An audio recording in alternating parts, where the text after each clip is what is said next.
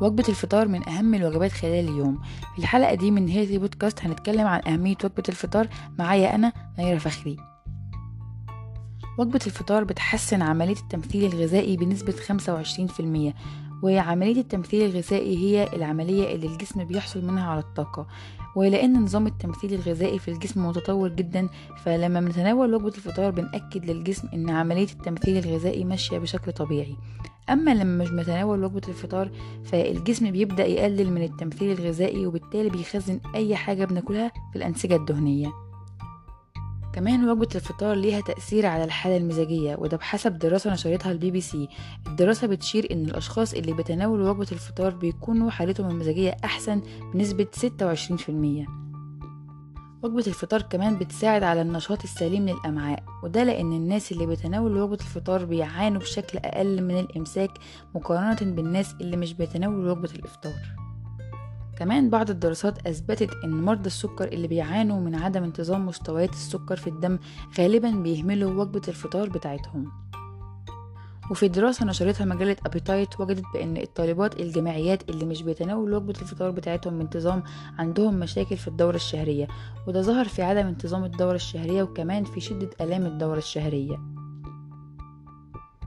جسمنا أثناء النوم بيكون صايم عن الأكل وجبة الفطار بتعد كسر للصيام ده وبالتالي عدم تناول وجبة الفطار بيؤدي لخلل في إنتاج الأنسولين في الجسم وبالتالي اضطراب في توازن السكر.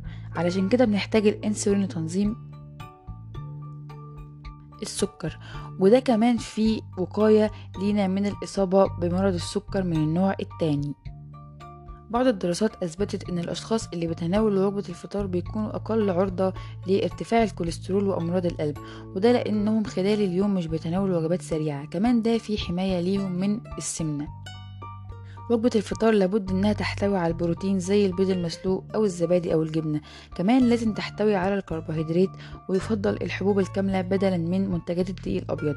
والحبوب الكاملة مفضلة لأنها بتحتوي على نسب عالية جدا من الألياف وكمان بتحتوي على فيتامين بي. بتحتوي كمان على الزنك وعلى المغنيسيوم وبتساهم في خفض ضغط الدم وخفض نسب الإصابة بمرض السكر وبتحتوي على مضادات الأكسدة. مضادات الأكسدة معروفة إنها بتقينا من الإصابة بمرض السرطان.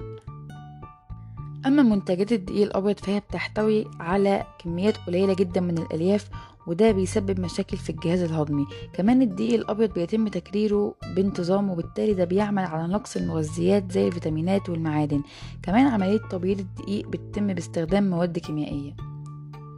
وجبة الفطار لازم إنها تحتوي على الدهون وينصح دايما بإننا ناخد الدهون من مصادر صحية زي زيت الذرة وزيت الزيتون والتونة والسلمون. والتونة والسلمون بيحتووا على أوميجا 3 وأوميجا 3 مفيدة لصحة القلب وكمان بتقلل من خطر الإصابة بمرض الشريان التاجي.